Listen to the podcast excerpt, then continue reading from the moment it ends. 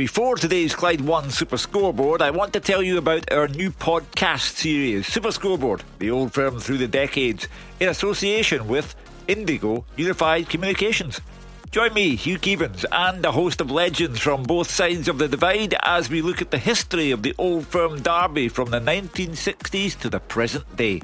In the latest episode, John Hartson, the Welsh Dragon, and Peter Lovenkrands, the Danish Destroyer. To listen, download the Radio Clyde app or search Super Scoreboard, the old firm through the decades, on your usual podcast app. 0141 951 1025. It's time to talk football. It's Clyde One Super Scoreboard.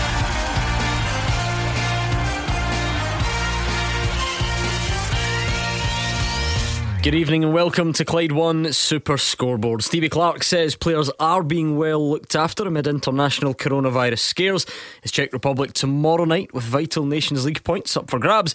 And Stephen Davis says Rangers can't get distracted by Celtic's pre match disruption ahead of this weekend. I'm Gordon Duncan. Joining me this evening is Gordon Dalziel and Roger Hannah. And after those wins against Israel and Slovakia, Steve Clarke's going for the perfect week against the Czechs at Hampden tomorrow night. The under 21s are showing him the way right now now 6 0 up in their qualifier in San Marino. And of course, we're only four days away from the old firm showdown, the first of 2020. Celtic's preparations wrecked by COVID 19, and the international outbreak is so bad. Even Cristiano Ronaldo's down with it this afternoon.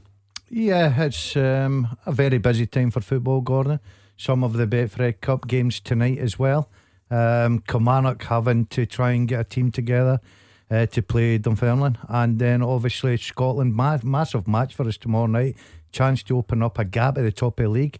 And then we're all building up to Saturday's lunchtime game, so looking forward to it. One of the weirdest build ups to a game of that magnitude ever, Roger, I would imagine. Because not only are we going to have no fans, which is strange enough in itself, but given everything that has gone on on international break with the coronavirus scares, we don't quite know who's going to return fitting well. So it's it's got a strange feel to it. This build up. Yeah, in, in fifty years' time, whoever's doing super scoreboard on a Tuesday night, well, Hugh, they, Hugh will still be here. I think that's that's they, a given. They, they, will look back on this fixture in October 2020 and cite it as probably the most bizarre, most unique of all old mm-hmm. firm fixtures.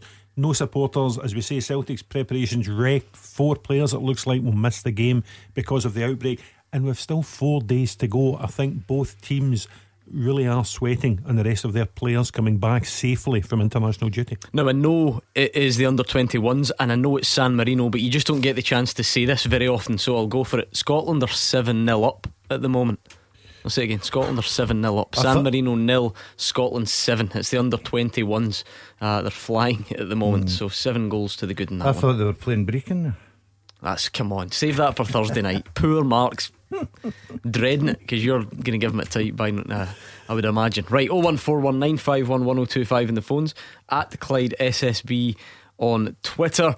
Uh, get in touch with the guys. Let them know what is on your mind. It is still very much International Week, but of course, there's a big game just around the corner in the east end of Glasgow this weekend. We've got Betfred Cup tonight as well. So let's do the lot. 0141 951 1025 or Twitter at Clyde SSB. I'll keep you up to speed on that under 21s game just in case we get the, the magical double figures. I'm not sure how long's left. Let me check to see if it's likely. Um, I don't know, good, is the answer. Good 10, 10 or 15 minutes to go. Oh, well, you never know. Right, get in touch with the guys on the phones or on Twitter. Let's hear a bit from Stevie Clarke, a press conference from him today. He says club managers should have full confidence that Scotland are following guidelines to the letter.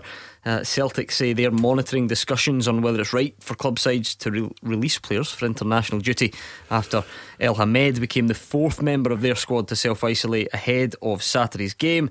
Stevie Clarke says they need to keep international football on track as well. I've got sympathy for everybody that's affected by the COVID virus whether it's football or outside football. If was not international manager, I wouldn't have a job. In international games, I wouldn't be working. So, listen, it's part of the calendar, it's part of the football. Football comes back, club football comes back, international football comes back, and we're all doing the best we can in a difficult situation to to get the football season played. So, I don't think I'm the one to judge on the fixtures and who should be doing what. For us to play the games, and that's what we'll do. I think the, the protocols that we've put in place have been proven. We had a COVID uh, incident when we first got to the camp, and since then, all, all tests negative. this, one in particular, we've been would have been a little bit further into the the period where you'd be getting nervous about it, and everyone comes back negative. So it means that Dr. John McLean and Graham Head of Performance, Graham Jones, who are responsible for those uh, COVID protocols, uh, have got it right. If Cristiano Ronaldo can catch it, Roger, and I would imagine a fair bit of care and attention had been put into stopping him coming down with it, it kind of just shows you the, the size of the challenge. Yeah, and it's indiscriminate. Uh, the four teams in Scotland's Nations League group ourselves, Slovakia, the Czechs, Israel, have all been hit by it. The Republic of Ireland squad has been hit by it. Portugal squad, as you say, with Ronaldo today, has been hit by it. And it's right through club football as well. There's, I think, one of the lower league games in England, Crewe Alexandra at Oxford tonight, game off for a second time because of COVID 19 in the Crewe camp. Kilmarnock are finally getting back to some kind of action tonight against Dunfermline in the Betfred Cup, having missed the Motherwell game and the Falkirk game because of it. Celtic are obviously hit come this weekend because of it. So, as Steve Clarke says, everyone has sympathy for the people who are at the centre of it all, but but there's virtually nothing can be done about it. Gordon. Having said that, Gordon, I know you're one of many people who just thinks that yes, financial benefits and all the rest of it are well and good and very important, but you think that international football at the moment is um, Yeah. reckless. Yeah, I do. Um, I just think that it's hard enough for a domestic game, Gordon, and try to keep everyone safe and sound in the bubble, keep our sport going, which is so important to our country. Uh, I just find it very difficult, and I'm, I'm, you know, a bit worried for players that are travelling all over different countries, meeting up with different people again outside their own bubble. I totally take on board what the Scotland manager's saying there. I think every country every doctor, every sports science, everybody involved with the international team are trying to keep their players as safe as they possibly can. But you summed up there by saying Ronaldo, for instance, he's you know treated with kids' gloves, he, and all of a sudden he picks up. So if a guy like that can pick up when he's away in international duty, I just think that now it's probably a headache we don't need. Hey, give us all your thoughts. So one four one nine five one one zero two five. What about this game tomorrow then? Because some people seem to be acting like it's some sort of um, filler match before we get to the big game against Serbia. But remember, we got to this position because we had a successful Nations League campaign, and this one can stand us in very good stead going forward. So how important? Might tomorrow be? It looks like there will be even more changes to the Scotland team. Who would you like to see given a chance? Would you like to try and keep some continuity as we build up towards that Serbia game? You tell us 0141 951 1025. Quite a difficult balance to be struck tomorrow. Yeah, I think so because you can already tell some of the club managers are are dropping little bombs in there. They don't want their players overstressed by playing international football. No, I mean the COVID threat, actually playing three full games in the space of seven days. Scotland never had that before. You know, playing Thursday, Sunday, Wednesday. I noticed Steve Clarke made four changes on Sunday. I would expect a lot more tomorrow night because I think it is asking a lot mm. for any of the players really to be expected to start all three games.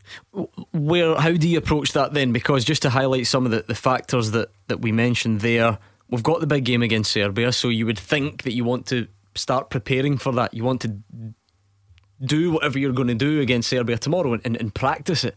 Having said that, we're in the midst of the, the, the COVID situation at the moment. We've got players who've already played twice. We've got guys like Andy Robertson who are suspended, but the Nations League remains quite important. It would be great if we could win this group again because it stands you in good stead for future international tournaments. Ordinarily, I would completely agree with everything you've just said, but Steve Clarke cannot prepare for Yeah. the game against Serbia next month because Robertson's suspended. Liam Cooper's headed home with an injury. He's already without Armstrong and Christie and Tierney because of the, the COVID outbreak. He's without James Forrest before he named the squad. He's lost McKenna, he's lost Burke, he's lost Palmer to injury. So it will be very much a make do and mend 11 tomorrow night. And I'll be fascinated to see if some of the guys who have really impressed in the last couple of games, notably Lyndon Dykes, the match winner against Slovakia, whether or not he starts him Again. already when Mark Warburton, who's just paid £2 million to sign the lad, has already said mm. he thinks it's too much for him. It's a bit of a shame, Gordon, because I know the Nations League's a little bit confusing and people don't like to keep up with the detail of it, but that's the crux of the matter. It can stand us in really good stead for the next Euros and the next World Cup. So winning this group could be very, very beneficial for us. But as Roger says, we're up against it personnel wise. Yeah, and tomorrow night gives us a great opportunity to stretch in the lead at the top, Gordon. If we get another three points, put us to four which would be a good lead to have. It's a very difficult uh, job tomorrow for Steve Clarke, I think.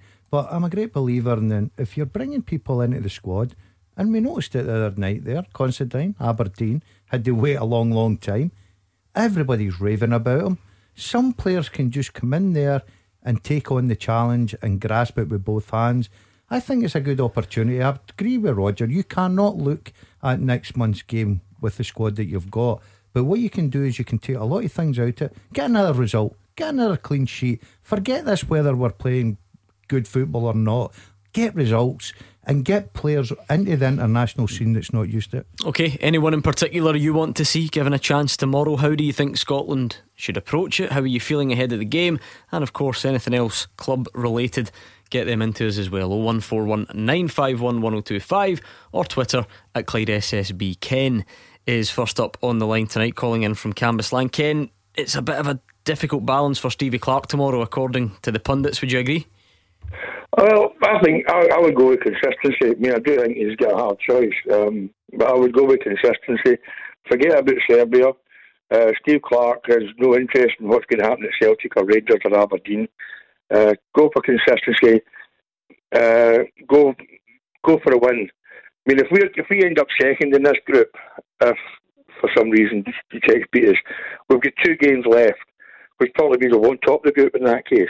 I don't know if second gets in the playoffs, it's just the top people. But you've got to take this game as a, like a final. Forget about the Serbia game and everything else. I mean, I've no idea who is fit to play, so I'm not even going to say who I'd like yeah. to play because odds are not going to be. They might test positive, they might not be there. Uh, you know, it's one of those where who's it to choose from? You know what I mean? I'm not, I'm not, I actually do not know. Well, I think that in terms of the test, I think I think Roger were okay because I assume the testing procedure for this game has been done yeah, and, and is, so, yeah. is, completed. Um, Ken talks about trying some sort of consistency. Do you, do you think is, is that possible? For instance. Do you play a back three, regardless of who it's made up of? Do you stick oh, to that? I, yeah, and, and I, I think that is now there. I think that's a fixture for the Scotland team. I think it will be the back three um, personnel might change. You would expect Kieran Tierney and Scott McKenna to feature in that back three for the Serbia game if they're both fit and, and available. But um, I think the actual the three and then the, the three five two, if you like, looks as if it's it's here to stay. Other guys that can go to the well a third time in, in the space of a week. Take Scott McTominay for instance. He's not a regular yeah, starter. Yeah. It is as part of the back three. It's the one area that we might need to become a bit familiar with as yeah. we build up to to Serbia. So yeah, I, I, might listen, we be able to stick with guys like I, that? I think certain guys will stay. I think David Marshall will play again, despite the fact Derby actually have a championship game on Friday night. Um, go, go, goalies can play. Um, the back, McTominay is not being a regular fixture for Manchester United, so I don't think United or the lad himself would have any problem if he if he started the three games. I think Considine will play again. Don't think he's mm. going to be a one camp wonder. And Declan Gallagher, you know, there's, there's not a huge. It's not like you know he's, he's leading the press. You know, he's in the middle of a back three. So Declan Gallagher possibly could play again. I know Paul Hanlon's in the squad, Ryan Porteous in the squad. I wouldn't think the back three would change much. Um, given that they got a rest at the weekend, Ryan Jack and Callum McGregor, you would expect to come back in there. Um, Greg Taylor, you would think up the left hand side with Robertson suspended up the right hand side. Could it be a first cap for Paul McGinn? Stevie O'Donnell's played the first two games, so not, not much point in bringing Paul McGinn in if you're not going to involve him some way, I would think. Um, and, and it's then just a case of who do you play further on? Who plays ahead of McGregor and Jack? Is Kenny McLean keep his place? And who plays up top? Is mm-hmm. it Dykes? Does McBurnie come back in? Or is it someone like Lawrence Shankland for a change? Uh, Ken, what about this ongoing the cloud that I mean everyone's got it hanging over them, but we're seeing it in international football at the moment. Stevie Clarke almost coming out and defending Scotland's position in this and, and reassuring club managers that players are being well looked after and, and guidelines are being followed. What do you make of all that? I mean, I, the, the, clubs have got to trust the, uh, the the Scotland management team that they are doing everything that they can within the guidelines, just like the clubs are doing as well. You know, I mean, if you don't trust them, don't, they don't send uh, the players, but they've got to trust them. You know, because the players, they need to win these tournaments. You know what I mean? So they've got to trust them. And I believe that the Scotland team, any national team, are following the guidelines set down by the health authorities in their areas, and that's all they can do. They can't do much more than that. Yeah, I don't. I don't think anybody would dispute the fact that the Scotland team will do everything in their power to protect the players, Gordon. Unfortunately, this virus is is is beating a lot of people. You, as was touched on the day, the one of the best players ever to grace a football park, Ronaldo. Um, he gets it as well in international duty. I just try. I, I, my my point is to try and lessen the risk. We can't we can't guarantee anything, but try and less lessen the risk a little bit because I do feel just now that we've got to concentrate on our own domestic football to try and keep that going rather than take more risks by sending players out to international. And you've got players flying all over the world to different countries as well. So it's just a lessen the risk but for not for one minute am I doubting that these international teams are doing everything in their powers to keep our players safe. Listen, it's very, very difficult. Um, I heard one of the callers last night and also was debated among the, the guys on Saturday about the difference between Celtic or Rangers going away and playing in Europe and Scotland going away and playing in Europe. And that, Daz is right. They're all in a bubble. They're all top medical staff caring for them. The difference, and it's become apparent, not just with the Scotland squad and Stuart Armstrong, but with all the national teams, it's not actually being in the bubble and being cared for by the medical team. It's getting between bubbles. You know, the Celtic lads leave the bubble at Lennoxtown, which has been shown in the last few months to be almost impregnable. Not, nobody up there has, has tested positive. But the players leave, they have to travel themselves. They're not in Celtic's sanitised bus, they're not in Celtic's sanitised charter flight that they use for you know mm-hmm. going overseas. They have to make their own way to join up with the French under 21 team or with the Israeli squad or even with, with the Scotland squad. Likewise, the Rangers players. Alfredo Morelos is halfway across the world playing internationals for Colombia. The problem is when you leave the club bubble and getting to the international bubble, you are as vulnerable as you or I would be, Gordon, to picking this mm. up. And this is where the problem is, is become apparent. And that's where we're at, Ken, because we're talking international football. But of course, that goes hand in hand with the potential knock on effects for this weekend, doesn't it? Oh, yeah. I mean, the, the thing is that um, we'll get four, four players uh, Bitton, Hamed, Christie, possibly uh, Edouard out uh, with this virus. The thing is, we're going to get a lot of uh, Celtic fans are going to use that as an excuse. And um, the thing is, we've got to remember before they get all this hysterical about it, it's only one game. We've got to play Rangers around three times. You know, so let's just remember it's a game. There's more to life. Enjoy the game, and Celtic fans hope for the best.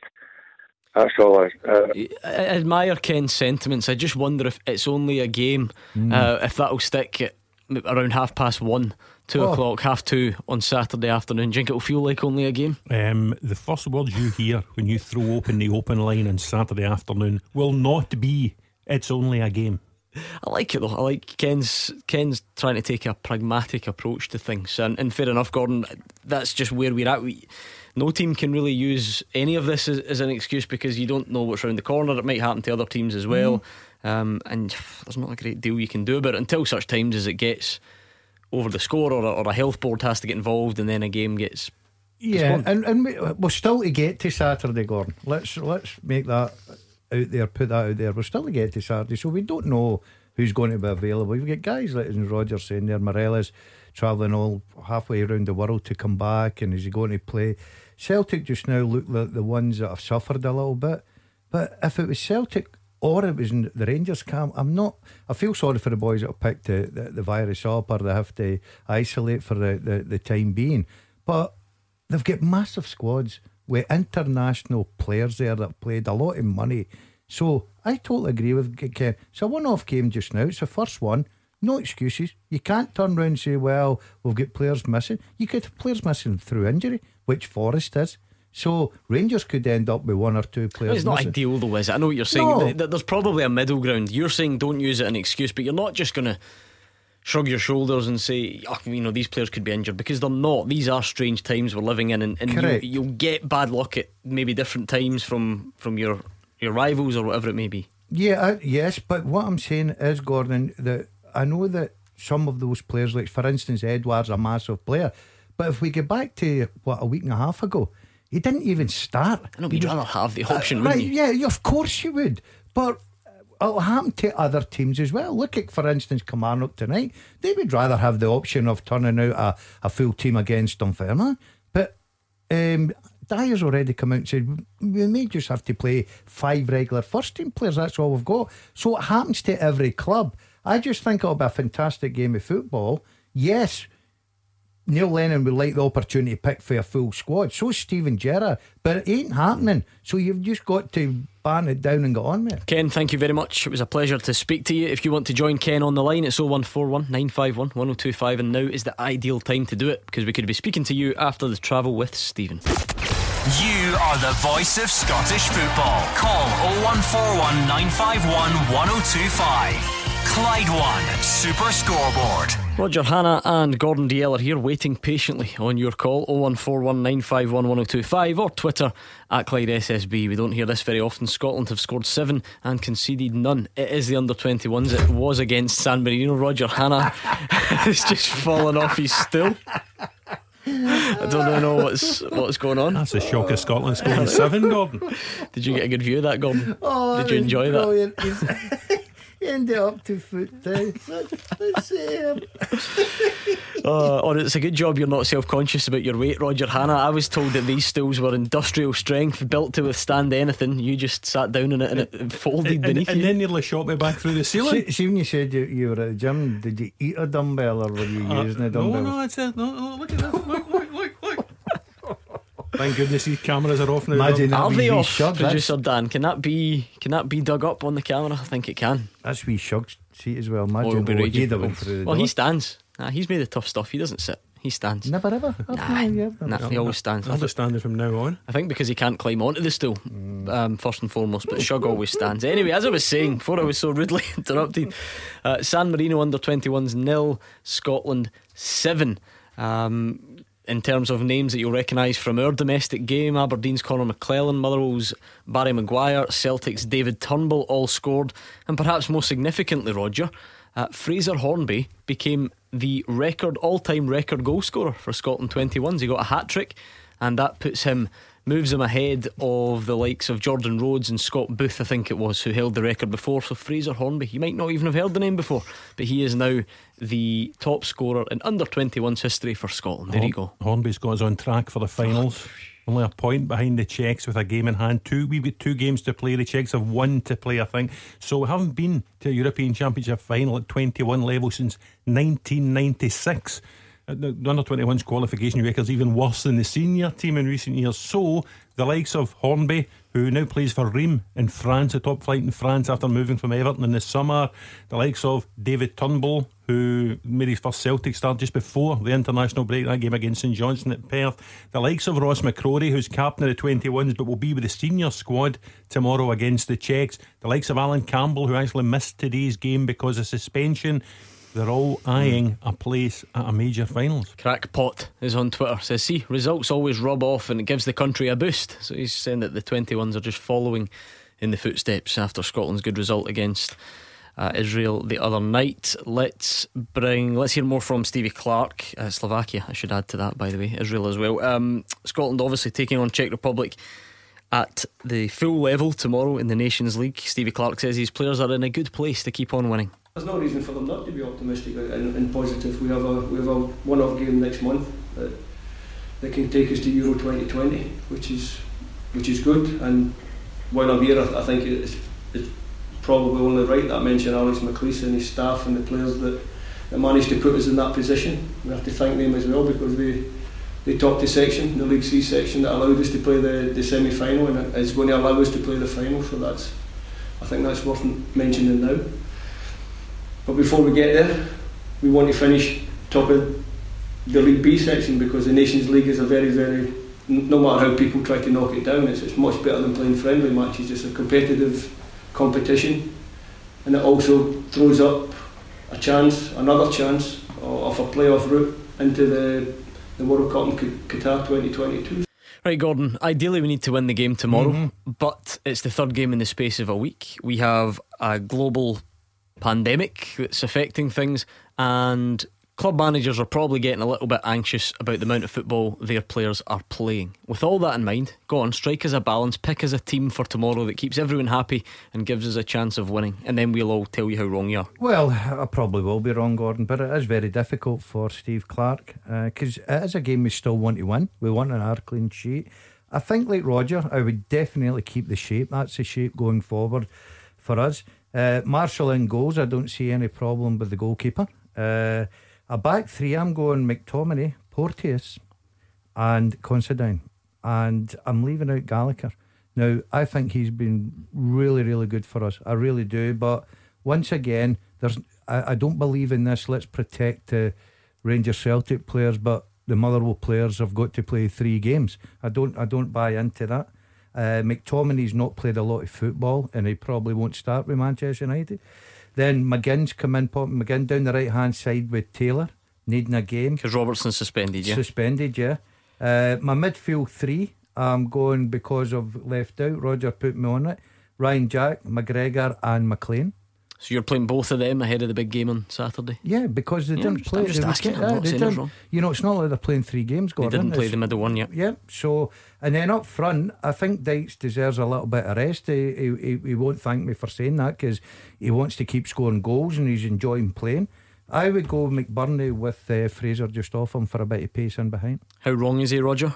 Um, I don't know. Has he actually done all right? I've always found it really difficult so far. I don't know if this is a bad thing or a good thing to second guess Steve Clarke's teams. I never get anywhere near them, but I, I would go Marshall in goal. Um, I think it would stick with the back three of McTominay, Gallagher, and Considine. Taylor and on one side, Paul McGinn and on the other, McGregor and Jack, McLean. I agree with Daz. I, I, I just have a feeling because he's become such a talisman. Uh, I think it might be Lyndon Dykes again with Ollie McBurnie. Interesting. 01419511025. Any thoughts on Scotland tomorrow or the ongoing coronavirus situation that's tangling itself up in football or anything else that's on your mind? Let's do it on the phones. Terry is calling in from County Down. Hi, Terry.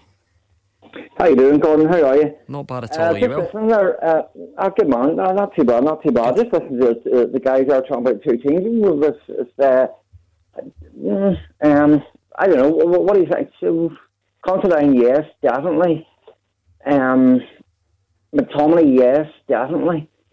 And uh, Lyndon Dykes up front, definitely. You know, because it seems to be, you know, getting getting working there. You know, Scotland seem to be getting there. Um, I mean, it was, it was a great story, wasn't it, Terry? The Considine thing was a great story for everyone who maybe thought that his time had passed, and for people who maybe scoffed at him getting the call up for him to come in and, and play so well and react so positively after the game. It was great to see, wasn't it? Yes, it was. He should have the call up 10 years ago, to be perfectly honest, because he's a brilliant player, you know. And I, I doesn't understand why, you know, he, he wasn't called up beforehand. But, and I mean, he's, I know it's his only his debut, but I mean, good, good luck to the guy. And I mean, he's, it looks as if, you know, he's got a heart and soul and he's playing for Scotland, you know. And he's got a heart and soul playing for, for uh, Aberdeen as well. But, uh, Gordon, the main thing was ringing up, it's, it's about this corona thing. I know it keeps coming up and coming up and coming up. I mean, there- this, tomorrow night, and you know, it's all the players coming together again, and then you've got the weekends, you know, the old firm matches on the weekend, and all the other matches. You know, even even the matches tonight. You know, I think there's some some of the matches um, have been disrupted there this evening. You know, the, the League Cup matches. So I, I don't know, just the way things are going. How's it going? to Just it's, it's crazy. How's it going to end up? What is it? Where, you know, will be able even playing football come this time next month? It's a very You know, just- good. It's a good question, Roger. I don't know if anyone, any of you can can answer it. It's a case Well, of taking we, it. We simply don't What- have what's an that answer. old cliche We- about taking one game at a time? It's kind of like that, isn't it? We, we don't know. I don't think we can look at postponing games all the time. The games were postponed at the start of the season were postponed by government. Um, the Celtic games, the Aberdeen games, etc. Um, the, the SPFL has been reasonably straight in their assessment of other games. You know, St Mirren had to play a game despite losing three goalkeepers. Kilmarnock are going to have to play at Livingston this weekend despite potentially missing a lot of players. Hamilton have played without players who were self isolating. Hibs have played without players who were self isolating. Um, the calendar, the fixture schedule this season is so tight. There's just no room to rearrange all, all of these games. If you start, you know, putting games off when one or two or three or four players are out, But to answer Terry's question, going forward, I don't think there are any guarantees that any of the divisions will finish this season because we just don't know how this COVID crisis Do is going we, to go. Do you think we have to prepare ourselves in a, in a football sense for an even more difficult situation where the UEFA guideline says that if you've got 13 fit players, you play the game, Roger? I mean, do we need to get our head around the fact that we might actually, a team, and it might be Celtic and it might be Rangers and it might be uh, against the other one, a team might have to do that. Now, we thought that the the difference with the Kilmarnock one against Motherwell in the league was that they were all told to self isolate by the local yeah. health board, and therefore obviously the game had to go off. But yeah. w- we think we've seen it all so far. But uh, I just wonder if if there's still more bizarre circumstances to come. Yeah, I'm sure there are more bizarre circumstances to come. I think you look at rugby league; it's their big cup final at the weekend involving Salford, and they've got players down with it this week. Um, Sale Sharks in the rugby league, rugby union, I should say, down south missed out on the end of season playoffs because they, I think, had 27 positive tests and had to forfeit the game. They just, you know, the same way that Kilmarnock did against Falkirk in the Betfred Cup earlier on. So I think there's every chance. I'm not saying Celtic or Rangers with the squads that they've got will be down to 13 players. But I do think going down the leagues, there's bound to be a chance with you know part time teams running smaller squads. I think there's every chance you'll see it coming right down to squads of 13 and perhaps the occasional game going off because people can't muster squads of 13. What do you think, Terry? Is it just a case of, well, as horrible as this sounds, kind of getting used to it, almost getting used to having to have a a certain number of absentees and getting on with it? Well, I don't know. As I'm saying, Gordon, you know, I mean, say I live here in the, in the north of Ireland. I mean, the, the Irish League kicks off um, this, you know, our, our local league kicks off now this Saturday. So, I mean, with the way the, the, the infection rates are going here in the north of Ireland, it's just, it's, it's mad, it's crazy. It's the highest in Europe, and I don't think even the league will kick off. And then you look across to Scotland, you look across, you know, the, the obviously the Premier Premier League teams, yes, they've got big squads, but as, as you know, as Gordon was saying there, you go down the leagues, you know, the Championship, even you know, even further down that when you know, it's it's, it's crazy, like. Yeah, I mean, Gordon, we've got our lower leagues to start. Mm. We've already seen a taster of it, if you like, in the Betfred Cup with with the Kilmarnock um, situation and with Forfar. I think that's the only two so far. But starting this weekend, we've got three divisions of these teams, you know, hope, hopefully playing each other week in, week out. Yeah, and they don't carry the squads that the Premier League teams are carrying, Gordon. So. And they're I, also not tested, tested not above. Exactly. And I, I, you know, even the fact that, and I, I take my hat off to them, they're travelling all over the country to play games. They're not even allowed to get into the showers or jump in the cars or having to drive home. The dedication of these players are unbelievable. I just worry for the lower leagues. Um, as I say, I hope we can keep football going because it's such a big part of everybody in this country. But the lower leagues, are, they put themselves at more risk because part time, for instance, they're not in this, these bubbles. The the fact that, that you know they've not get Brechins and and I'm just touching on Brechin, I'm talking Alloas and teams like that. They've not got the fact that they could deal with maybe eight or nine players where the big teams could easily it wouldn't be ideal, but they could deal with it.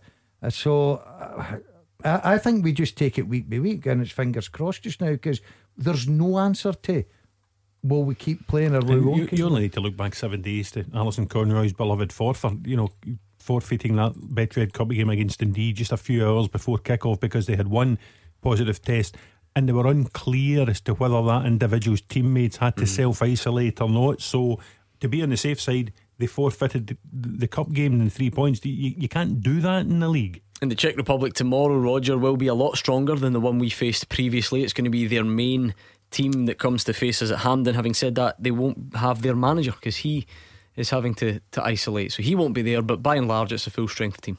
Yeah, more or less. I think they added four players who have just got four camps between them to, you know, what was the, the, the shell of the squad that won in Israel at the weekend. Um, the manager, as you say, has, has fallen foul to it as well at the same time as Nir Bitton and Hatem Abdelhamid have as well from, from the opposition side. So very, very bizarre times. Um, the manager's not important, Roger. Not important at all. You have is, that, a look. is that just what people told you no. often enough and no, it's stuck? The, the proof is in the pudding. Have a look at West Ham. They've had their best results. David Moyes sitting in the house.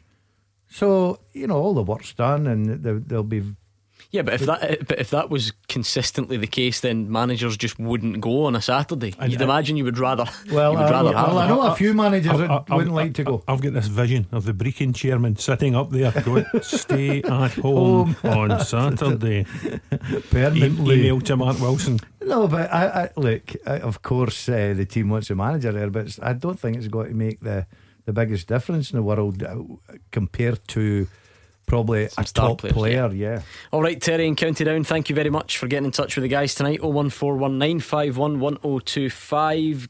Call that number right now, and we could be speaking to you after we get travel with Stephen. 0141 951 1025. This is Scottish football's league leader, Clyde One Super Scoreboard. Roger Hanna and Gordon DL here with me, Gordon Duncan, on tonight's Clyde One Super Scoreboard. Two ways for you to get in touch 0141 951 1025 is the phone number, and at Clyde SSB on Twitter. We do have Betfred Cup games tonight and lots of them. Um, some of the highlights I will run through, but one that just jumps out straight away, Roger, is that Kilmarnock are back in action. Kilmarnock against Dunfermline. They've not played since Saturday, the 26th of September, so it's been quite the layoff uh, for Alex Dyer's side, giving all the coronavirus problems they had. You'll remember the game against Motherwell got postponed in the league. They then had to forfeit a Betfred Cup game against Falkirk. Now they're back in action.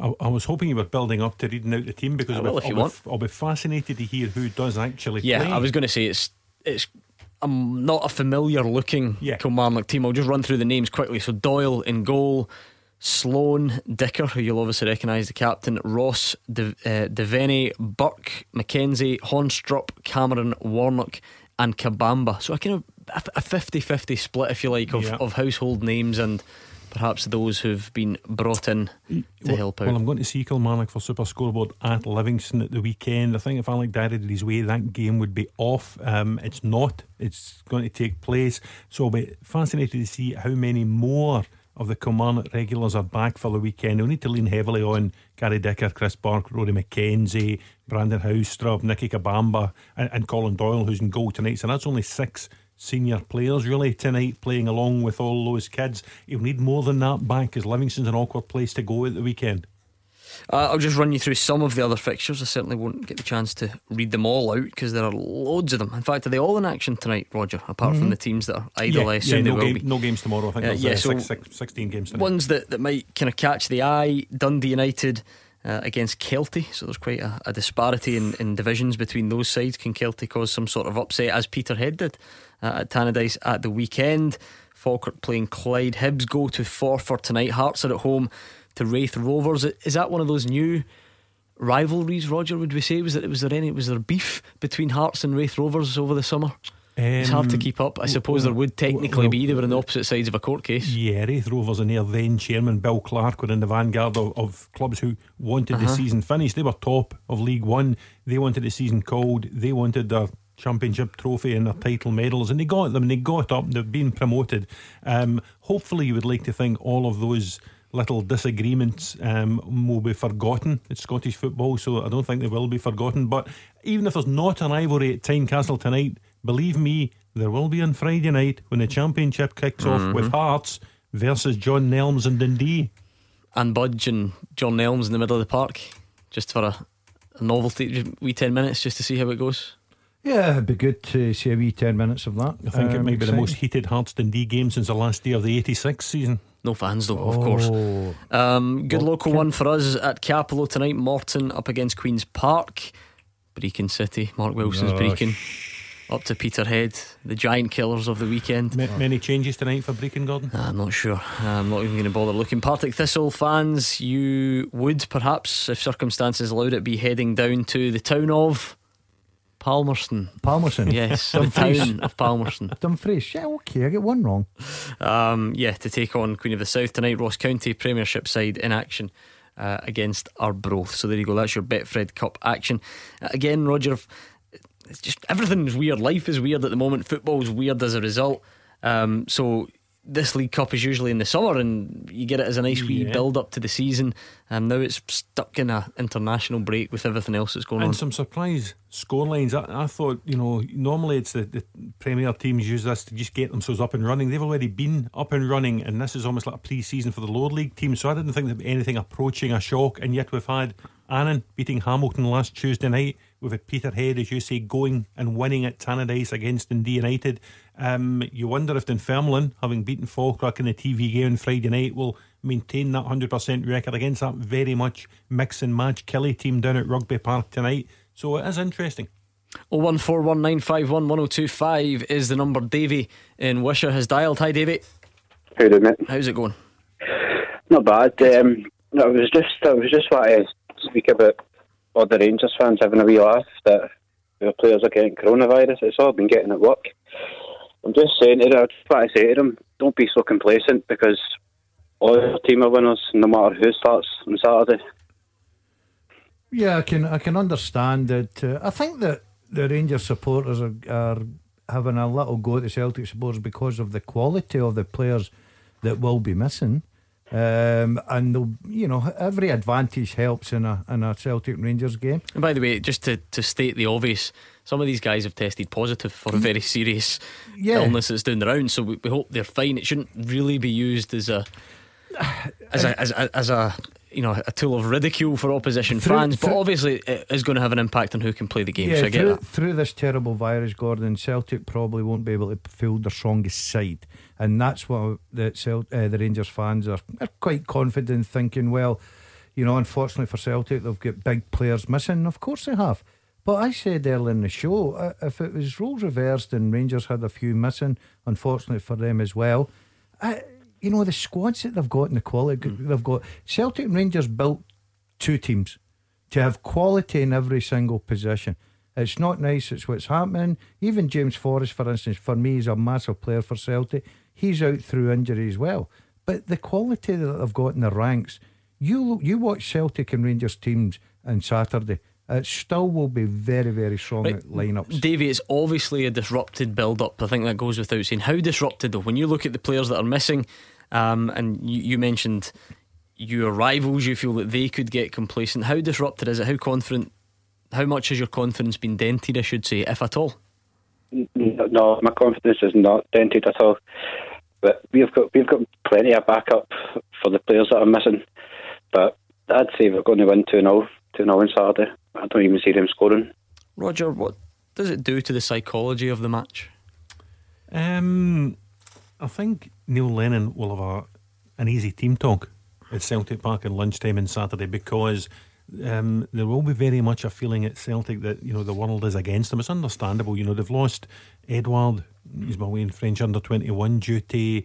The two Israeli lads when they're away. The, the Ryan Christie one. You know Ryan Christie hasn't even tested positive, but the, the Lothian Health Board have decided that he's a close contact of Stuart Armstrong, despite Ryan Christie and Kieran Tierney both saying that they weren't.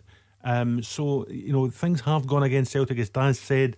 Forrest's out with a stress fracture of his ankle, and Neil Lennon will still be sweating on. Barkas coming back safe. Ajer coming back safe. Elyounoussi coming back safe. They're still a doubt over Albian Ajeti and, and the hamstring injury that he suffered as well. So it- it's been a very, very difficult build up to for Celtic. So Neil Lennon will use that and try and drill that into his players ahead of the game at the weekend. Steven Gerrard, he, he's free to take his place in the dugout at Celtic Park. At the minute, he looks as if he's got more or less an entire squad to select from. But I say at the minute because in these times, Gordon, it's, a lot can happen mm-hmm. between a Tuesday evening and a Saturday lunchtime. David, I know it's not the ideal fixture to be throwing untested players in. I'm, I'm not going that far to suggest it, but d- does this open the door for any any fringe players to have a bit more of an impact, even from the bench? No, but you've still got the, the backup coming on, so I wouldn't really say fringe players, but I, is, I, I think Laxalt will start. And talking about Édouard, Édouard, will, I think he's going to start.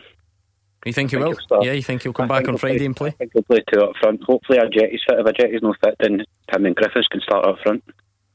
I think I think that'll be his biggest call at the weekend um, with Édouard coming back.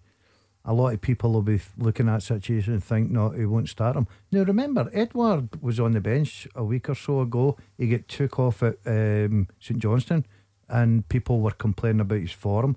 But the one thing against Rangers, you want your best players, and Édouard falls into that bracket, no doubt about that, uh, because he is that sort of player that'll just, you know, create something out of nothing and get you a winning goal. Be interesting to see if Neil fancies that. But I, I get back to it, Gordon.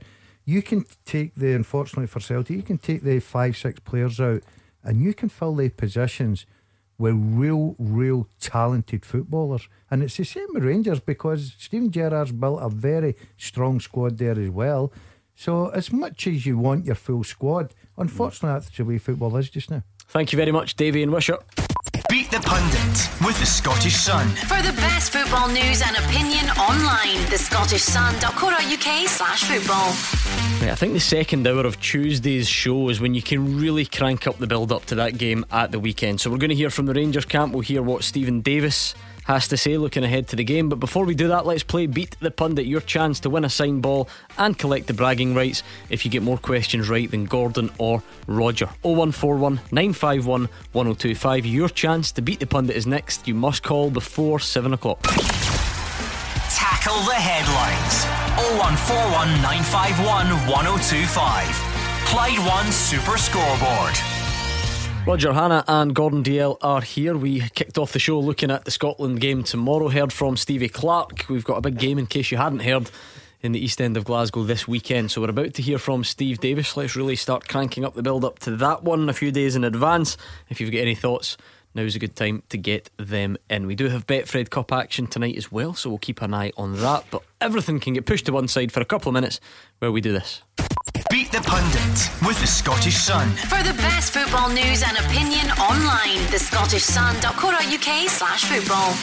It is Beat the Pundit time, Gordon DL. And you know the legend of Roger Hanna on Beat the Pundit mm. stretches far and wide. The poor guy can't even go looking for a new kitchen without getting pestered off the staff about his Beat the Oh Pundit no, no, record. no, no pestering at all. No, no. It was, Yeah, it was very complimentary. No, no, no. Very complimentary of the show, Gordon. Do you know what though, Gordon? I, I just it shows the the difference between you and Roger because if you had gone in for a new kitchen and someone had mentioned that you were in Clyde One Super Scoreboard, you would instantly see that as an excuse to try and get money off the kitchen. Roger is he's he's better than that. Don't you think He's- for don't you think for one minute that didn't enter Roger's mind? to be fair to Daz, he has given away three kitchens over the years, Yeah, he phoned me up and along with the houses. he phoned me up and says, "What do I do here? How do I what's what's my tactic here?" Can I put my agent Mr. DL on the phone to kick up these negotiations? Anyway, So uh, I'm, un- I'm under. If I'm on tonight, I'm under pressure now to. the kitchen boys Yeah, all listening. oh, Oh, they're all dear. listening. Oh dear, oh dear. Right, heads. Uh, in fact, I won't toss the coin yet. Let's meet tonight's contestant. Richard is in Renfrew. How's it going, Richard? How you doing, guys? Not bad at all. How are you? How's Renfrew tonight? All good? I am all good, mate. Ah, it's all good, mate. Aye, all good. I get the feel uh, everyone that comes on this week seems to be playing for the first time. Roger, I feel like they're just waiting, Ah, yes. waiting for the international break to Mm-hmm. seize their chance. Is that, right, Aye, it's a wee bit nerve wracking, isn't you don't understand. Aye, everyone always says that, Richard, but it'll be absolutely fine. I promise you. Well, Aye, I can't promise good, you. I, all ju- good. I just say that. Heads are up against Roger. Tails, you'll take on Gordon. Let's go for tails. It's Tails anyway. It is Gordon DL up against Richard from Renfrew. What's up with that? Roger played last week, did he not? No, Two weeks ago. Oh no, I did play last week. I needed a tie break to win play last week. last week. Remember? Oh, did you? Was it Thursday I played then? I don't know or care that much. I just know that Roger Come played on, last Richard, week. Come on, Richard, you so sound can- nervous. Right, I'm going to give Gordon some Aye, we're all Clyde. Clyde 2 to listen to. That's fine. He can't hear you anymore, Richard, and easy for me to say, but forget the pressure, forget the nerves. The only thing you need Aye. to remember is if you don't know it, just pass quickly, and that way you'll at least get through a few more questions, and it gives you the best chance of getting some scores on the board. All right, All right, happy days. Let's good go. man. 30 seconds starts now. Who does Scotland face tomorrow? Yeah, that's no man. Who who's the Hearts who's the Hearts manager? Robbie Neilson. Who was the Rangers captain immediately before James Tavernier?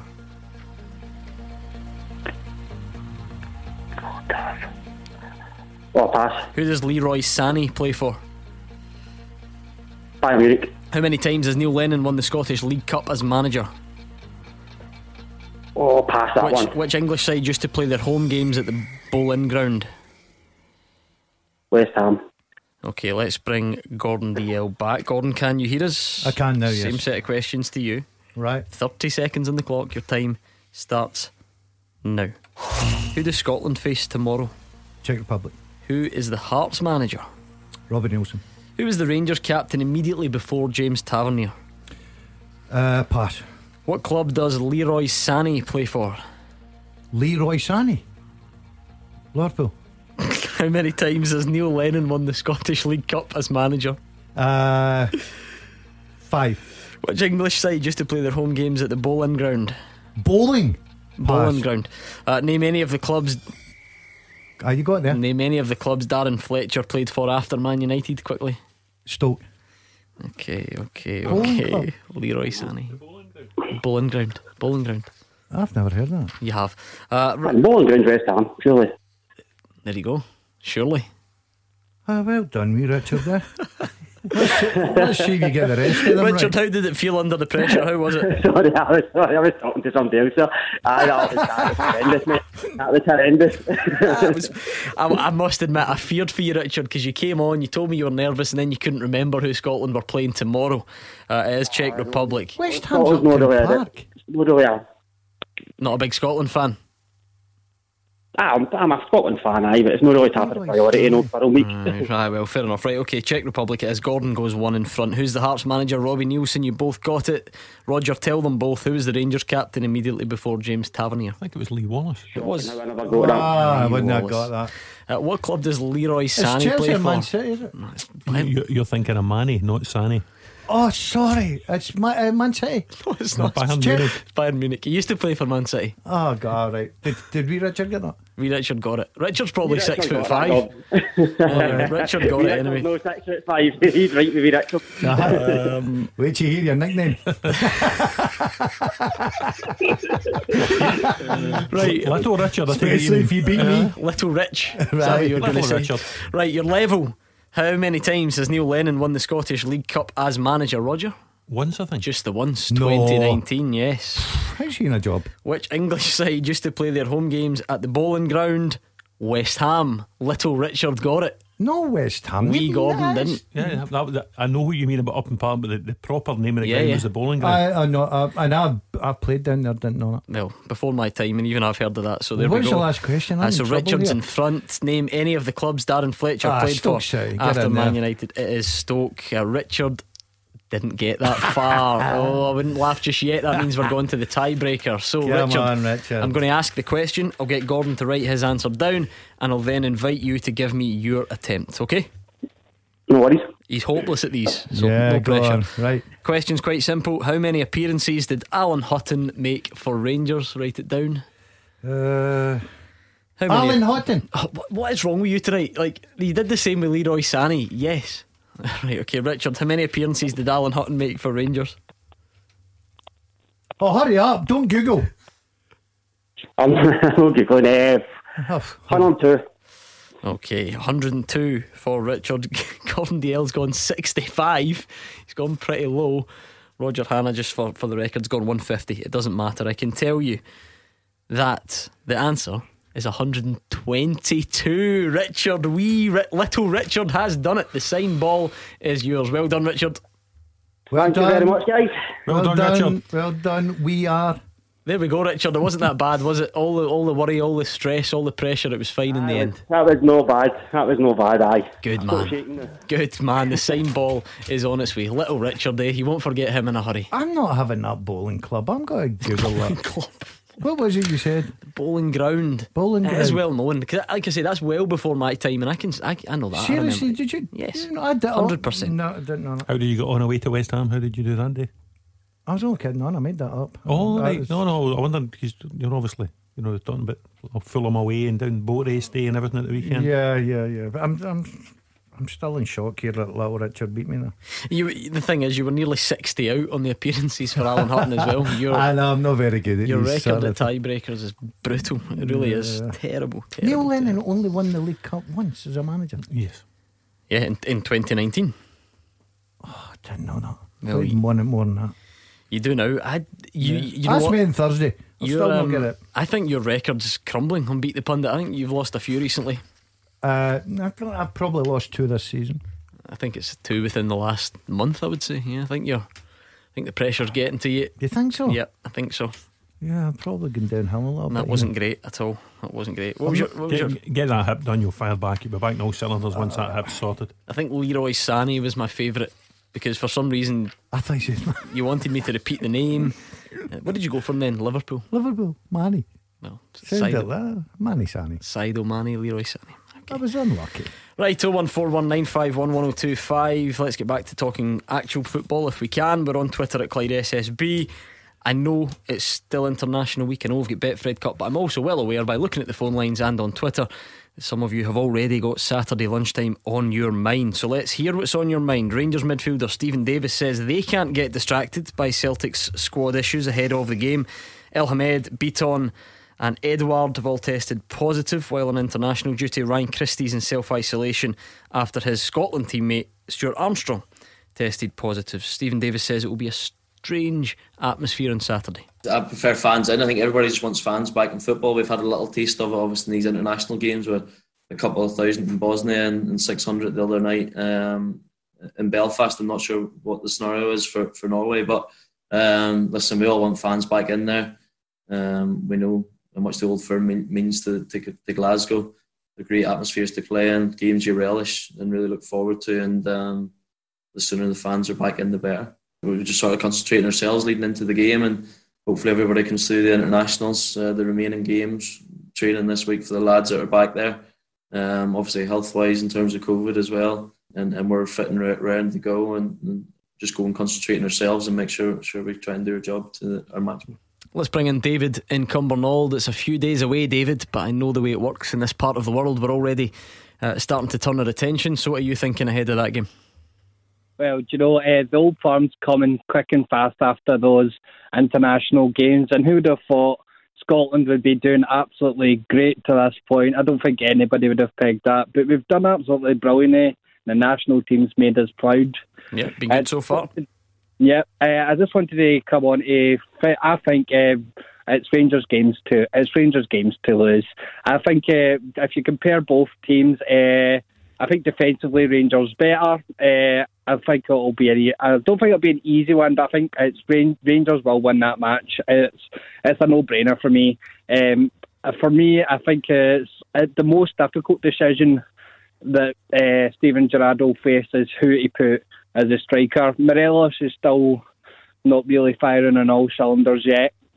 Um, Atten, who seemed to be getting gone now, uh, I think uh, still Kemar Roofe is still injured. If I'm if I'm correct about that, I'm not sure. Um, and it seems like uh, across the whole team, we're supplying goals rather than it just being Morelos all the time. So we've got a better goal threat than what we may have had before. Yeah, you, you make good points. Um, the fact that Rangers will definitely go there feeling confident. They're playing some good stuff. But you're up against a team that know how to win, Gordon. And as much as they've lost some star players there, they've still got real quality to, to come in. I just think we're in for an absolute fantastic game. And I'd like to pick up in, in the Steve Davis. We're all talking about crowds getting back into games and is it an advantage for Rangers? No crowds there. Even the Rangers players are saying they're nothing better than going to on Saturday, 60,000 people in that ground atmosphere. Fortunately, we've not got that.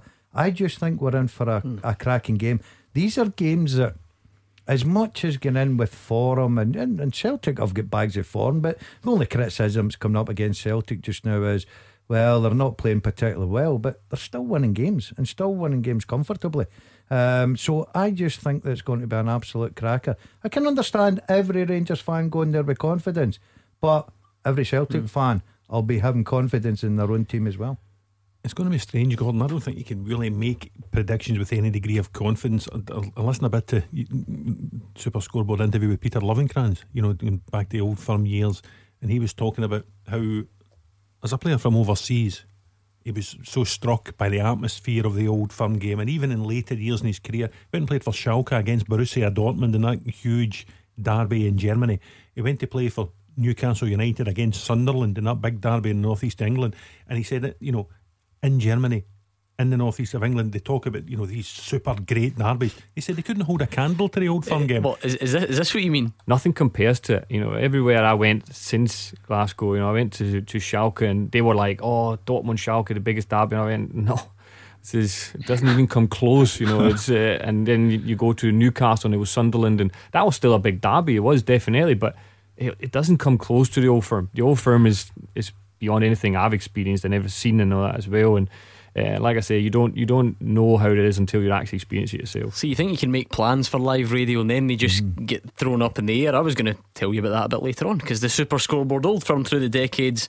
The latest episode is out now. It's John Hartson and Peter Lovenkrands joining Hugh to discuss the rivalry in the 2000s.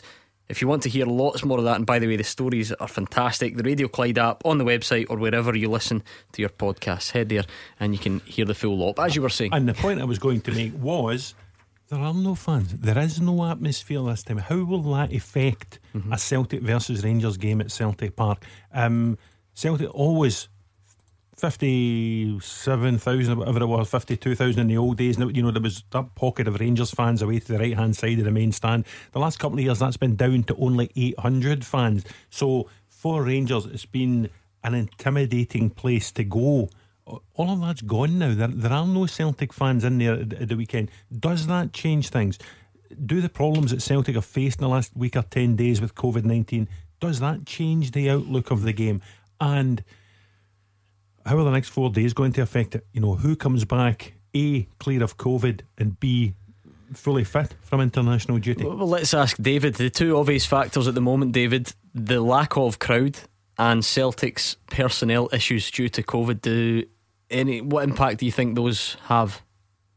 Oh, uh, if you don't mind, just a wee bit quickly. I've actually been listening to the old firm for the decades, and the, the guests that they have on there is always great. But I think the main problem is the host.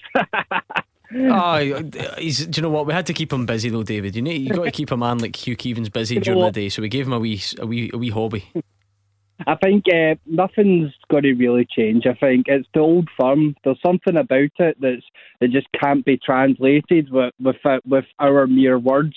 There's something in the passion in the players that that awakens their their latent skills that you never really know what's going to happen in an old firm an old firm match.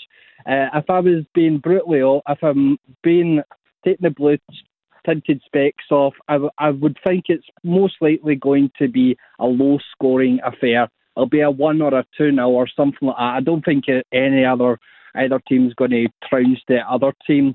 Uh, but a little question for the panel: Who do you think for each team would play? Oh, it's early. It's very early for teams, Gordon, but that doesn't mean it's not valid. Give it a go. Um, or just even some highlights. You don't need to run through yeah, all I, th- 22. I, I- I think Rangers will not have many changes, Gordon. Uh, will Hagi play um, at Celtic? A uh, difficult game. Would, would they play him? I think Morelos will play, but Roger's right. We've got to wait till everybody's by. Obviously, you've got your Kents, you've got your your Taverniers and uh, Barisic who are playing very well at this moment in time. Uh, Midley Park's got to be a real battle in there. Who wins that? On Celtic's end, Scott Brown, I think the captain will definitely come out. Um, I think the fans are definitely going to be missed because that's part of that is the ninety percent of the game is the atmosphere. I just think that um, I think it will be a good game, Gordon. I really do. I think it'll be a tight game, like David said. But Celtic are missing a real few top players. Their question mark is: Does Neil Lennon take the chance and playing Édouard if he's okay? Does the the coronavirus situation at Celtic, Roger, does that does that crank up the expectation for Rangers, and, and in turn, then does that put? Yeah, and you've always got pressure in this fixture, but does that put any sort of additional pressure because Celtic have had a disrupted build up? I don't think you can have additional pressure in an old firm game because the pressure is at maximum At anyway, times, Gordon. The, the fascinating thing in the team selections, and David asked, uh, oh, but the two centre forwards, I think Celtic, you know, Barcastle play. With the two Israeli lads out, you would think it'd be a back three of Jullien coming back in with Duffy and Ajer. Taylor one side, Frimpong the other. You would think Brown and McGregor possibly within charm for the game. Because there's no Christie. Yeah, and then Elyounoussi off a striker. Now, who's the striker? Is Édouard going to be ready? I have real doubts about that. Is Ajeti going Why, to be why have ready? you doubts about that, Roger? Because of the amount of time that he's. He's self isolated, yeah. Yeah, but you, yeah, you're, you're into the season. he, he- he doesn't. F- also, he doesn't fly back into the country uh, until late on Friday or even at the early hours of Saturday morning. Yeah. He won't have trained with his teammates. I, I don't know what level of work he'll have been able to do. We don't know yet about Ajeti and the hamstring. We don't know yet about whether Neil Lennon is willing to trust Lee Griffith's fitness to start the game. You know, could Celtic start the game with Patrick Klimala at centre forward? Well, we, just we we just don't know. I was just And about to say that. That's the, that's the other option that he's got there to play. and, and it's the same with Rangers. You can say McGregor, you can say Tavernier, Goldson, Helander, and Barisic. It's become Kamara, Jack, Arfield have become the midfield three. You would think Hagi, Kent, and then a another because So no, no Steven Davis, the guy we just heard from. I, I would have doubts about that. He hasn't been a regular starter this season. Daz will tell you Arfield's been Rangers' most effective midfielder in recent weeks, and Gerrard loves Jack and Kamara. And Has, has Davis not been quite effective in the absence of Ryan Jack? I would find a I would find a place for Davis. Uh, only my personal opinion. I know it'll be difficult because you're right. Who do you leave out? And li- listen, unless Hagi's left out and Arfield's played one on, That's that, uh, Roger. That's exactly where I was going because I just think that uh, at Celtic Park, Hagi's not had the greatest start to season. I think he's a wonderful football player.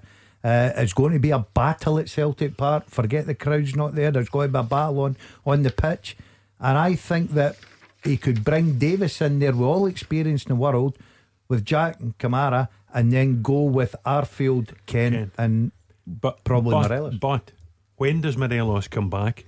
W- What physical state is Morelos in when he comes back? Could it be a Defoe, an Itten, or a Roofe? Lots of questions at this moment in time. Thank you, David in Cumbernauld. What a question we've got for you on the full time teaser. You're going to need to know your football um, and Celtic and Rangers in particular. I'll give you the question next. Taking your calls on Scottish football. 0141 951 1025. This is Clyde One Super Scoreboard. It's time for Roger Hannah and Gordon Dalziel to make a team and come up with the answers for this full time teaser. You can play along at home, and I've got a funny feeling you will get the answers quicker than these two do. So listen up, get your pen and paper if you have to, get your thinking cap on. This is an absolute cracker, I must admit. Thanks as always to John for sending in the tough ones on a Tuesday night, full time at Clyde1.com.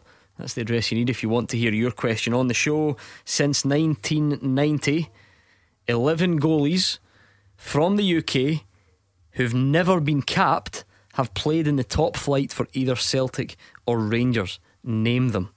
Since 1990, 11 goalies from the UK who've never been capped have played in the top flight for either Celtic or Rangers. Love that question. What have you got? Gord Marshall one. Well, did I get the wrong question? Has she been capped?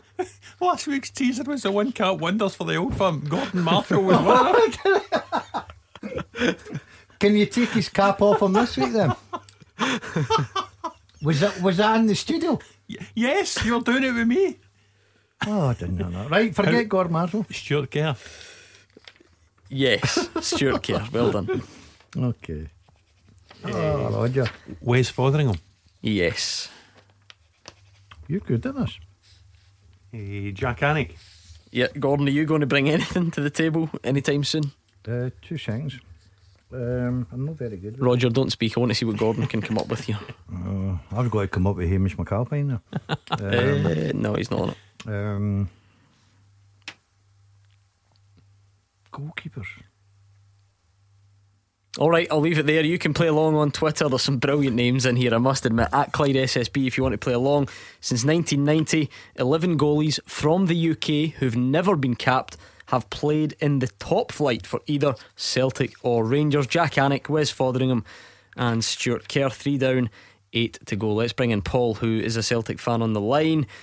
Give us your early in the week thoughts ahead of the big game, Paul. Hey, hi Gordon. Hey, hi guys. How you doing?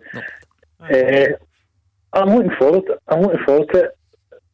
Am I looking forward to it? I don't know. I'm looking forward to it. It's totally, it's totally different. It's, there's no build up. There's no.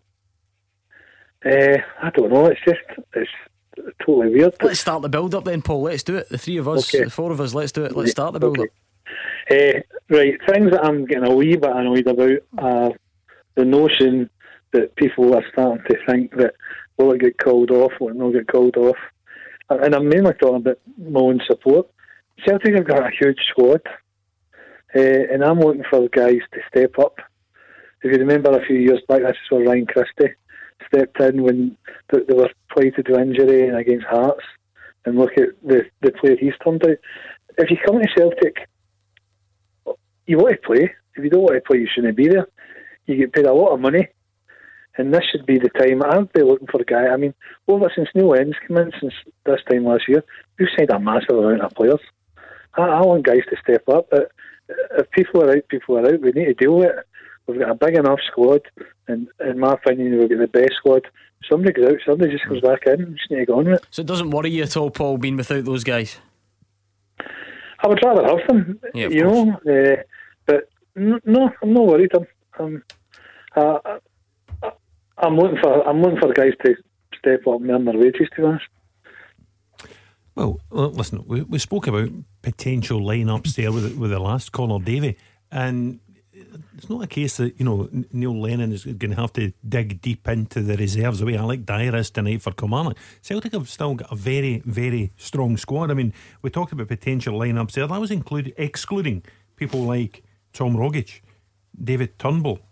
You know, we, didn't even have Diego Laxalt in that starting lineup. Soros still there, Griffiths, Klimala, Ajeti if Édouard starts. So, you know, Celtic have still got a great deal of strength and depth there. It won't be a you know a mix and match team like Killie have put out against Dunfermline in the cup tonight, Gordon. So I I think come half past twelve, um, it will seem seem like um, a very evenly contested derby, even if it is an odd, unique one with no supporters. Do you think it has any psychological impact on the, the game, Paul? Either way, I'm, I'm not speculating as to who it benefits or who it doesn't, and maybe it has no impact. I don't know. What, what do you think?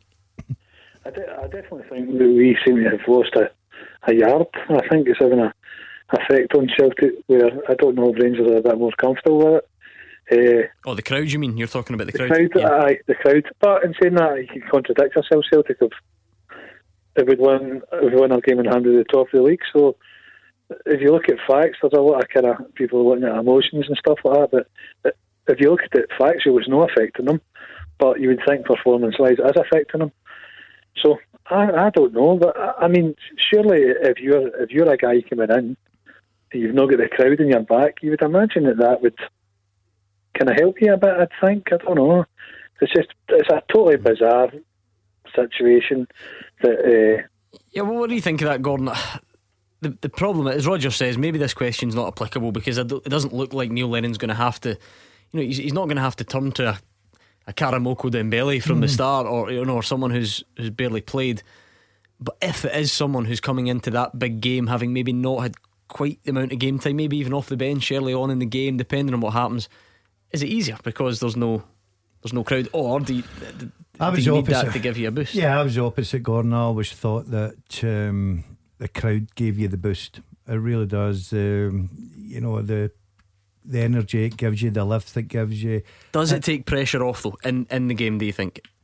Um, well, I can only go with the fact that the games I played in, it was big crowds there and atmosphere. I know, but when you played for the reserves at Main Road on a Monday Yeah. night, did that, you know, I was fine with that. Right, It was when I stepped out at Stamford Bridge against Chelsea in front of a packed uh, house. You felt uh, better about I it, felt right. better, and then fifty odd thousand against Leeds the following week. Um, so they were they were games that sort of uh, you, you could drive you on. My first ever uh, Celtic Rangers was at Celtic Park in front of sixty odd thousand, and I always remember the, the atmosphere, the, the the adrenaline rush that you had. Um, but I do agree with what Paul was saying there.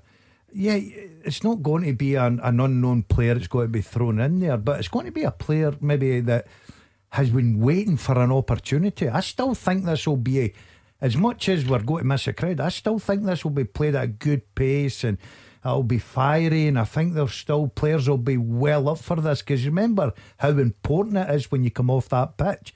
So I think there's always an opportunity. There's a perfect example. Celtic may have a team that's picked for their for Neil Lennon with the, the, the amount of people that are out. And a guy that's been sitting there and we've been talking about him, probably would hmm. never start. Klimala, for instance.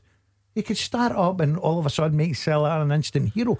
That's what happens in these games. What's the biggest problem, Paul? Is it, is it just the, the general weakening of the squad, or is it an individual like Ryan Christie who you would imagine would, would have been a stick on to start the game, whereas perhaps the other the other two wouldn't?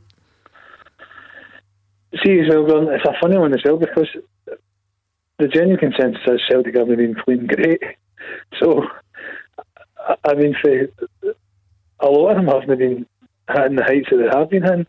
Édouard included, that's why he was dropped, that's why Neil Lennon dropped him. Uh, I, I can't think.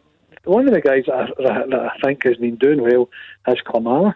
I mean, he's a big physical presence. The way when the last game there, when they got halved and he just shook it off and, and rattled the ball home. I mean, I don't think that Connor Goldson and that. I don't think they've really come up against since Lyndon Dykes went away. I, I think Klimala is a, a real handful, and I would I would like to see him see what he could do. Kind of thing, even if it is uh, he's holding it up and laying it off to Édouard or Griffiths. I mean, I think Griffiths is just Lee Griffiths. Just to like him to come in and score. Well, if that is the case, Roger, what a turnaround it would be. Was it six weeks on from the Ferencvaros game where Patrick Klimala doesn't play despite Celtic needing a striker Yeah. if he was to then be pitched in? And to be fair, as Paul says, you know things can change, people can grow, and they can make more of an impression, which he did do up at McDiarmid Park when he came on. Yeah, and it, it- it's a fixture that can it can make heroes in, in the eyes of old firm fans. I remember Maciej Zurawski getting a winner at Ibrox a few years ago. Everybody remembers Erik Bo Andersen's 15 minutes of fame, those two goals back, I think it was 97. Mark Again- Wilson, anyone? No. Mark Wilson that day was ragdolled by Daniel Cousin. Yep, yeah, we all remember that. Uh, as well as his goal in the cup replay, Gordon. Um, so it is a fixture that players can grow into, and who's to say it could be the making of Patrick Klimala? It could be the making of Jordan Jones a year after his red card shame when he had a kick out at Morris Power. So you just never know how these games are going to go. But this one is especially it would be difficult to predict with any certainty because of the unique nature of the fixture this time. Yeah, it's very different. Jolly Boy John says one thing that will be interesting on Saturday with being no crowd is we'll be able to hear how the players communicate with each other, and we've never had it before. Surely. Someone at Sky can just issue a statement before the game, Roger, and say, We apologise in advance for anything that you hear, and they then crank the pitch side mics right up and let us just have the novelty factor of hearing everything that we've never heard before. Well, I'm sure. Can Chris, we arrange that? I'm sure Kris Boyd and Andy Walker will be warned within an inch of their lives not to swear during the game when they're, they're doing it at the weekend. It, it'll be interesting to see how, how it goes. I can't imagine there's more swearing in an old firm game than there is when Motherwell play Kilmarnock. But you, you, you never know. It's always interesting to hear. even forget that stuff. I was obviously hamming up the, the, the madness that sometimes comes with the fixture, Gordon. But just in a general, from a football fan, it is one of our, it is our biggest domestic league fixture. It'd be great just to hear What how, goes how- on? yeah, how I- they communicate. And and I and I say great, it's a bit of a silver lining. It'd be great to have a full house. That's great, but you know what I mean. The one thing that you would hear is a passion from players. You would hear a passion from the, the dugouts as well. Um, I, I agree, Gordon. I love listening to you if you can, but every time that you played in a, a Celtic Rangers game, that you can't hear anything within 10, 10 yards, five yards on the pitch. The, the atmosphere's that, that that good, but this is completely different. But don't be kidded here. As much as the crowd is going to be missed, no doubt. It's still going to be a right fiery game come twelve thirty. Okay, thank you very much to Paul 0141 951 1025. We're on Twitter at Clyde SSB. Uh, who's getting in touch tonight? Loads of people. Kenny Vine, in particular. Kenny has thrown some. Wow, we're going back a bit with some of Kenny's names, but that's what the question asks for. He's thrown some absolute crackers in there. We're looking for 11 goalies since 1990. They're from the UK. They've never been capped, but they've played in the top flight for Celtic or Rangers. Guys like Jak Alnwick, Wes Foderingham, and Stuart Kerr. Gordon, have you oh, got any oh, yet? I, I know, I know Roger will, but have you got any? I have brought myself back here with a gold Well, I'll- star. I'll decide. No, I, I'm guaranteed this because I'm I signed him, and I spoke to him about three weeks ago, and he's now a police officer. Mark Brown. Who played for them both? Yes. Get in. You signed him here, did you? Yes. Oh, well done. Mark Brown. Well done. Alnwick Brown, Foderingham Kerr, Roger. What about one that played a couple of seasons ago? Andy Firth. Yes, Andy Firth. Well done. Um, I'm going to go back a little bit now. Carl Muggleton. Oh, brilliant. Yep. Well done. Shout that is. How long do you think it would have taken you to get that one? No chance. I know, that's what I mean. There's there's a few there I wouldn't have got. Carl Muggleton, Stuart Kerr, Wes Foderingham, Andy Firth, Alnwick Brown. What about uh, What about Dibble? yeah, I think he was capped by Wales. That was because of the police. But Officer Dibble. Mhm. See how I'm putting together, Roger? You're the- you're There's the a top cat jigsaw. of SSB. Exactly. There's a jigsaw getting put together here. What about Tony Warner? Capped for Trinidad and Tobago. Ah, no yeah, way. yeah. No way, now he Roger. was born in England, but he was capped for Trinidad and Tobago. So Nicky Walker too early. He's 80s. no Nicky Walker. Um, Graham Smith at Rangers. No, not on No. the top flight. There we go. We'll leave it there. It'll give you some thinking time. We'll try and get the answers next. Number one for football in Glasgow and the West. 0141 951 1025. Clyde One Super Scoreboard. Some great answers getting thrown around the studio uh, at the break, I must say. We're looking for 11 goalies since 1990. They're from the UK. They've never been capped, but they've played in the top flight for either Celtic or see, see Rangers This now. man's a slow starter, but he's flying now. Is he flying? Ish. Really? Well, Ish. ju- No, no, you've just gone. In. This is my the greatest regret of the evening. In fact, my greatest regret of the week is that we didn't keep the mics on whilst the break was happening there because you've heard the question. Eleven goalkeepers from the UK. Gordon Gi- Dalziel. Give, turned. give him his moment of glory first. He's got two. no, no, no. Let's let's do it in the opposite direction. Who did he suggest to you during the break? Uh, Dorus De Vries. Dorus De Vries. Which part of the UK is he from?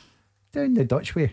Uh, to be fair, some people have been tweeting answers like Javier Sanchez Broto. Yes, a friend of mine did text Yeah. me that as well. Yes. the the Airdrie Brotos. Um, no, he's not one of them. Uh, what have we got on Twitter? Let me just check in here and see because there's some brilliant attempts coming in. I must admit, really, really good knowledge out there. Colin Johnson's got loads.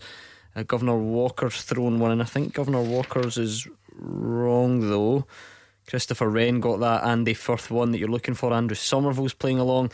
Andy Newport's got an absolute cracker that you're still waiting on. Oh, What have you got See, so Andy, far? Andy Newport's got Right. Google at his fingertips. It doesn't. I don't. I went. I went for Nicky Walker, which is wrong. So, Ali Maxwell.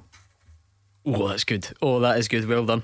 And here's another one for you because it goes back to my Ayr United days, but I'm not sure if he played in the first day. Hurry up. I think he did. Colin Scott. That's the one that Andy Newport sent in. There we go. Colin Scott. Now, I know he played, but I'm not sure he played in the Premiership. Steve Simonsen. no. Was he down the leagues? Uh, yeah, so we'll leave it there. One, two, th- only three to get. Is that right? get. That's fine. Plenty of time. Uh, what about this for a tweet in from uh, where was it? Oh, I've, I've lost it. I think it was Token Jester sent it in Gordon to say that your first Old Firm game was his first Old Firm game. So there Is you go. right? Yeah, he remembers it well. Um, I will find the detail of the tweet in just a second. He says, yeah, also mine it fit, finished 3 all. 3 3, yeah. He says it was 2 2 after 15 minutes. Mental. Yeah, it was incredible. End to end stuff. And, What year are we talking again? Oh, that could be good. So you Um, don't remember what year you made your Old Firm debut? no, you I- scored in it as well, didn't you? I scored after And you don't remember what 10 year it was? How do you get through a day? Well, you don't. Oh, Well, there's an early goal. Uh, early goal for Hearts against Raith Rovers. Craig Wighton with a penalty less than two minutes on the clock. One minute fifty by the time the ball hit the back of the net. Hearts won, Wraith nil. Um, in oh, a good start for Mo Club there, Gordon. 1981. 81, is it? Mm-hmm. Is it? That's good. I was going to say 81. If it had been, be the pundit, I'd have probably been nearest. Well, we can switch a Hearts game off now because 1 0 against Inverness with a penalty last midweek, 1 0 at Cowdenbeath at the weekend. It's 1 0 already. It's not going to be any more. They've won the game. They'll be top of the group. They'll be into the knockout stages. Well, let's switch over to the internationals. Yeah, Hearts won, Raith Rovers and nil. Craig Wighton with the goal. I'll just quickly check in and see if we've got any. I can't imagine we've got any goals as early as that in the Betfred Cup, do we? No, that's the only one, as you would expect. Uh, right, we'll leave the teaser there for now. Hoggy Boys thrown in some. I think you might have that one actually. You've got. Yeah, Carl Muggleton, you got that already. Well done, Hoggy Boy. Right, John is in Bishop Briggs. What have you got for us, John? Right, panel. How's it going? Uh, it's just obviously about all the criticism Celtic's getting now, saying we're not playing too well, but if you look at uh, it's just obviously the way teams set up against us and uh, kind of park the bus, it's hard to break down, but when you look at the table, we've scored more goals than Rangers. We're kind of sitting in the driving seat with the Galen Horn. If we win that, we go top of the league. Our managers just get manager of the month. Uh, but obviously, a lot of players been with uh, COVID and it kind of doesn't really weaken our team anyway, because when you look at our back line, that's kind of for our back player that would start anyway. well, midfield, that's where the players that would start. Uh, up front, Édouard's not at the game. He's just possibly coming in uh, late on Friday night. Do you Uh, think he'll play, John? The guys are kind of disagreeing with each other, I think, on, on this issue. Do you think Édouard will play? I'm not really bothered if he plays or no. I think, to be honest, I think Lee Griffiths is probably the most clinical uh, finisher in Scottish football.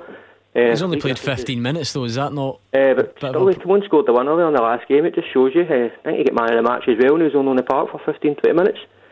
It just shows you what the boy's got about him. He comes on, he's a winner, and there's, there's goals in him. You can't have got man of the match, Gordon. But but John makes a well, maybe he did, but I, I don't remember it. But No, no, yeah. John makes a fair point about the impact. So what have you got then? You've got if it's between those two at the moment because we don't know about Ajeti, Klimala. You've already debated. You've got Odsonne Édouard who's isolated for ten days and ar- arrives back the night before, or Lee Griffiths who's got 15 minutes of football to his name this season. I would, me personally, if Or Ed- both. I mean, no, no, I don't think he will. I think that uh, Elyounoussi will play a role up top with uh, me. I would go with Édouard with Griffiths coming on to make an impact. Um, as much as Griffiths is a goal scorer, come on against St Johnstone, played very well for his 15, 20 minutes. It's a game that needs to settle down. Then Griffiths later on that could turn the game for you or get another goal for you. Depends how the game's going, Gordon. But I would take the chance in a one off game and such an important game. If Édouard, I would have a chat with him in the morning. How you feeling? Can you give me 60, 70 minutes? Because as much as Édouard's not been brilliant, he's a massive player for Celtic. Christie would have started the game, though. John, would he not? Uh, possibly, I don't know, because he was left out once or twice. I think he was one of the players that supposedly had his head turned. Uh, but at the end day, he was still putting in performances now when he came on. But I'm not really, I'm not really too bothered about missing the game because when you look at the centre of the park, it's it's just full of talent. I stand Anybody- corrected, by the way. Brian's tweeted me to say Lee Griffiths did get man of the match that day. Perth. Apparently so. Well, yeah, it wouldn't surprise me. I mean, it was it was those substitutions in the second half. We spoke about it in here. You know, Celtic's five substitutions that game, including Griffith, including Klimala, the two goal scorers. So um, there certainly weren't many candidates for man of the match prior to the two goal Oh, scorers can't, coming on. you can't argue with the impact. There we go. Um, John again's not not bothered about Édouard, not bothered about Christie, which you, you get. Roger, I, I, I get that. It's, it's fine to be confident because you've you've got good players in reserve. You just obviously rather have them, though, don't you? And it's, you know, it's all right for Well, John Neil- to say someone listen, else Neil can, Lennon can take. rather have Because Ryan entire Christie would squad have played, would they not? I would have thought so. Yeah, I would have thought so. Would you, here's another one. Would James Forrest have played? Because James Forrest is a big, big player. I know that uh, a lot of people are saying about the formation and Frimpong's the main man down that right hand side. But you look at Forrest over the years playing against Rangers. What an impact! D- he's made. Does Neil Lennon stick with three at the back? Um, I don't think he's ever played it against Rangers. In fact, three at the back came after the four at the back hadn't worked against Rangers at New Year. Three at the back was, you know, pushed through after the winter break, if you like, to great success for Celtic in the second half of the season. Does he go with three or does he go back to a, a four if you fancy a four against the Rangers three? Uh, yeah, well, depends on personnel as well, Roger. But uh, tactically, it will be interesting. You know the way Rangers go to line Well, don't up. sit in the fence then, or would, will Celtic stick with it or, or not? Um, I think Celtic will have enough confidence in their own ability to stick with their formation that they're going with you.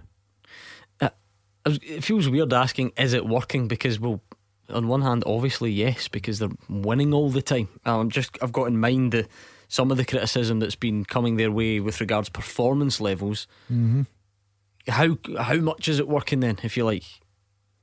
Well, it's uh, it's a difficult. If you're saying that Celtic are playing lovely, attractive football, answer that's no. But the most important thing for them is they're winning games. They're getting results. Yeah, I suppose the, the beauty of these discussions is you they may also win.